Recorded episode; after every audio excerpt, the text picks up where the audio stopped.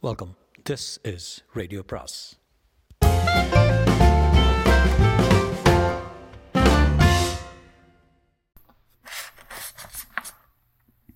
அனைவருக்கும் அன்பு வணக்கம். சுஜாதாவின் மற்றொரு சிறுகதை.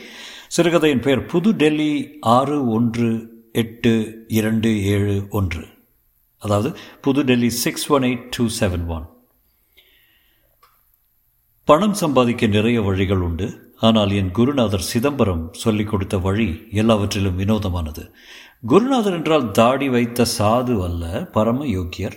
புதுடெல்லியில் நான் வந்து இறங்கின போது கையில் ஒரு நயா பைசா இல்லை. மன்னியுங்கள் நான் வந்து இறங்கியது புதுடெல்லியில் இல்லை. டிக்கெட் இல்லை என்று நிசாமுதீன் ஜங்ஷனில் இறக்கிவிட்டார்கள். அங்கிருந்து பன்னிரண்டு கிலோமீட்டர் நடந்து இந்தியாவின் தலைநகரத்தை அடைந்தேன் எதற்கு? பிழைக்க. அழகழகான கட்டிடங்களும் கார்களும் நியான் விளக்கு நாகரிகம் நிறைந்த கடைத்தெருக்களும் பரவிய இந்த நகரத்தை சுற்று சுற்று என்று சுற்றினேன். யோக்கியமாக பிழைக்க வேலை கிடைக்கவில்லை. அயோக்கியமாக பிழைக்க தொழில் தெரியாது. ஒரு அமைச்சூர் முயற்சியை முயற்சியாக பிச்சை எடுக்க ஆரம்பித்தேன். ஒரு நயா பைசா கிடைக்கவில்லை. பசி மயக்கம் தலை சுற்றி விழுந்தேன். என்னை சுற்றி ஒரே கும்பல். கூட்டத்தை விலக்கி என்னை காப்பாற்றினார் சிதம்பரம் என் பரமகுரு. என் கரத்தை பிடித்து ஞானோபதேசம் செய்தார். தொழில் தெரியாமல் இதில் இறங்காத. உன்னை பார்க்க பரிதாபமாக இருக்குது. பிழைக்க வழி செய்கிறேன் வா என்று என்னை புதுடெல்லி ரயில் நிலையத்துக்கு அழைத்து சென்றார். மேம்பாலம் வழியாக ரயில் பாதைகளை கடந்து நிலையத்தின் கோடியில் நின்றோம். பாரு இந்த ஸ்டேஷனில் ஒரு நாளைக்கு முப்பது வண்டிகளாவது வந்து சேருகின்றன. ஒவ்வொன்றும் கல்கத்தா மெத்ராஸ் பம்பாய் பலவித இடங்களில் இருந்து வருகின்றன. இப்போ வருவது கிராண்ட் ட்ரங்க் எக்ஸ்பிரஸ். பார்த்துக்கிட்டே இரு.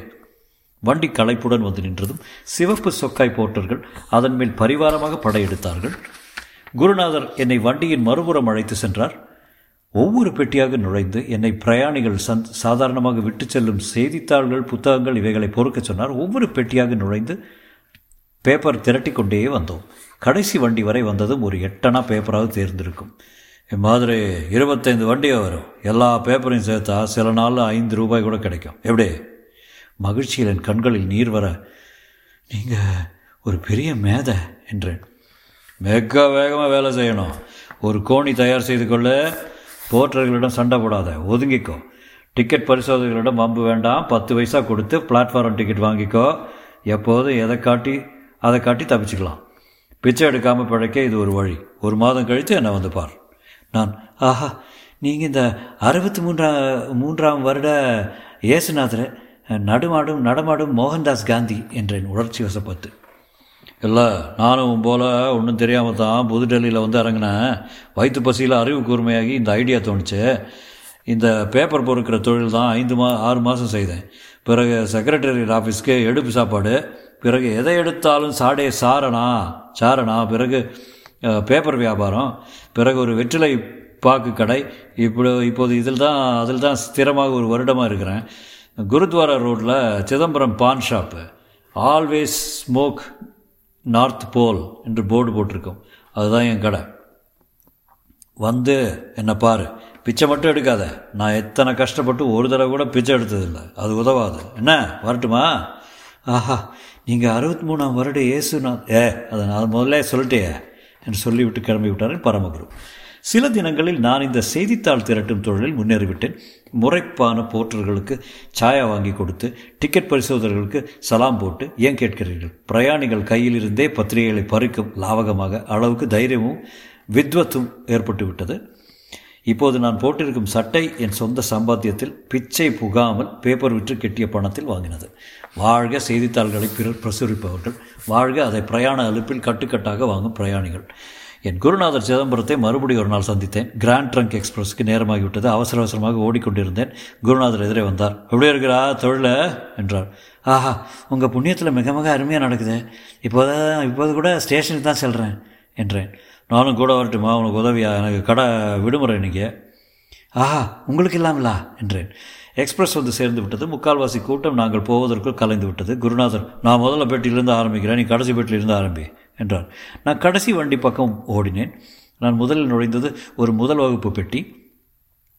வண்டி வந்து நேரமாகிவிட்டதால் காலியாக இருந்தது. அரை அறையாக தனியாக ஒதுக்கப்பட்ட புது மாதிரி பெட்டி அது. இடது பக்கம் பொது வழி வலது பக்கம் அறைகள். ஒவ்வொரு அறையாக பார்த்து கொண்டே வந்தேன். பேப்பர் கிடைக்கவில்லை. ஓர் அறை சாத்தியிருந்தது அதை திறப்பது சற்று கஷ்டமாக இருந்தது. பலமாக அழுத்தி திறந்தேன். உள்ள இருளாக இருந்தது. கீழே செய்தித்தாள்கள் கிடந்தன. அவற்றை எடு கீழ் சீட்டில் ஒருவர் படுத்திருந்தார். அறை மூடியிருந்தால் மூடியிருந்ததால் போற்றர்கள் கவனிக்காமல் போயிருப்பார்கள். இன்னும் தூங்குகிறார் போல இருக்கிறேன் எண்ணி சார் சார் என்று கூப்பிட்டேன். பதில் இல்லை. அவரை தட்டினேன். உடம்பு சில்லென்று இருந்தது மயக்கமோ அல்லது ஒருவேளை? அவர் மார்பின் மேல் கை வைத்தேன். அந்த ஒரு நிமிஷம் என்னில் கொஞ்சம் மிஞ்சியிருக்கும் மனிதத்தன்மை குண்டாகி இருந்த அந்த கருப்பு பர்சின் கவர்ச்சிக்கும் போராட்டம் நடந்தது. யோக்கியமாக பிழைப்பு நடத்துவதற்கும் பேராசைக்கும் நடந்த போராட்டம் அது.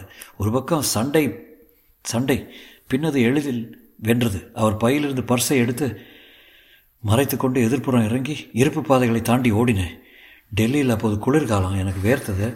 குருநாதர் சிதம்பரம் ஞாபகம் வந்தது. அவர் கண்ணில் படக்கூடாது. அவருக்கு போய் புரட்டு பேராசை பிடிக்காது. பாலத்தின் மேல் எதிர்ப்புறம் செல்லும் ஜனத்தெருவில் மறைந்தேன்.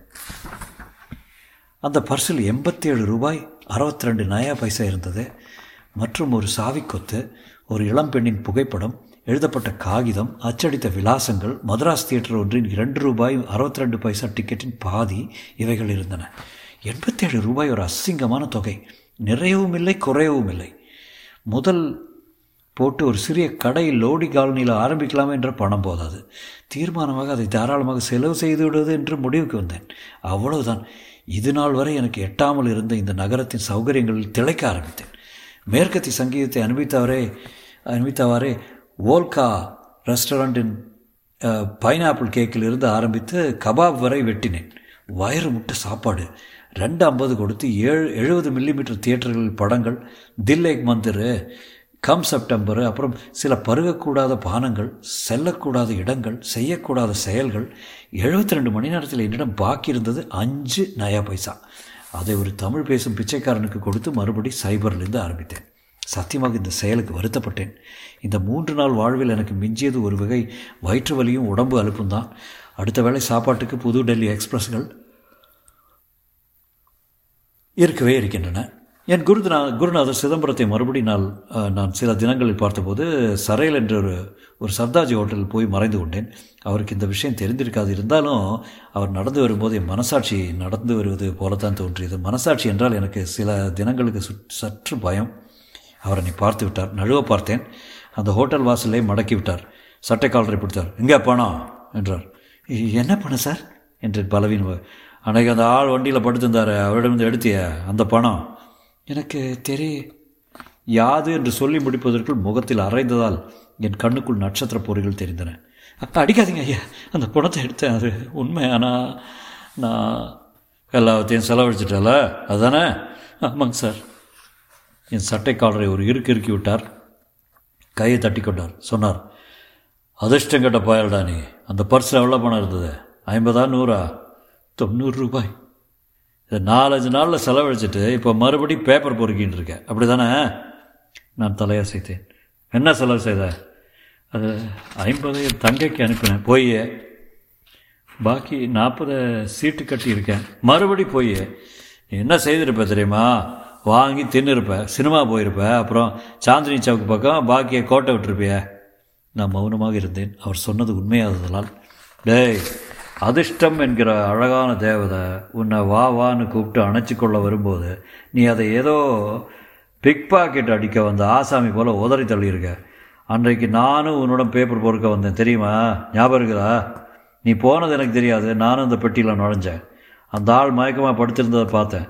அவருக்கு உடனே உதவி செய்தேன். மயக்கம் தெளியும் வரை உடன் இருந்து அவர் வீட்டில் கொண்டு போய் விட்டேன் அவர் இந்த ஊரில் பெரிய மனிதர் அந்தஸ்துள்ளவர். இம்மாதிரி மயக்கம் அவருக்கு அடிக்கடி வருமா? என் செய்கைக்காக இருநூறுரூவாய் கொடுத்தார். அமெரிக்கா எம்பசியில் ஸ்திரமாக ஒரு சிறிய வேலை வேறு வாங்கி கொடுத்தாரு. ம் அந்த பர்ஸ் இருக்கிறதா இல்லையா? போட்டுவிட்டியா இருக்கிறது சார். இந்த பையிலிருந்து எடுத்து கொடுத்தேன். அதை திறந்து சிற சிதம்பரம் பரிசோதித்தார். இந்த புகைப்படம் இறந்து போன ஒரு பொண்ணுடைய தான் மிக அவசியம் இது வேண்டும் என்றார். அப்புறம் இந்த காகிதத்தில் என்ன எழுதியிருக்கிறது? படிச்சுப்பார் பர்சில் இருந்த அந்த காகிதத்தை என்னிடம் நீட்டினார். ஹிந்தி பெங்காலி ஆங்கிலம் தமிழ் இந்த நான்கு மொழிகளிலும் அதில் எழுதியிருந்தது. தமிழில் என்னை மயக்க நிலையில் நீங்கள் பார்த்தீர்களானால் உடனே தாமதம் செய்யாமல் கீழ்கண்ட டெலிஃபோன் இலக்கங்களில் இருக்கும் நம்பர்களுக்கு தெரிவித்தால் நான் மிகவும் கடமைப்பட்டவனாவேன். ரூபாய் இருநூறு வரை சன்மானமும் பெறலாம். கல்கத்தாவில் அஞ்சு மூணு ஒன்று இரு ரெண்டு எட்டு டாக்டர் சென். புதுடெல்லி six one eight two seven one doctor Mittal Chennai nine eight four five three two. எனக்கு கண்கள் இருட்டின. மற்றும்.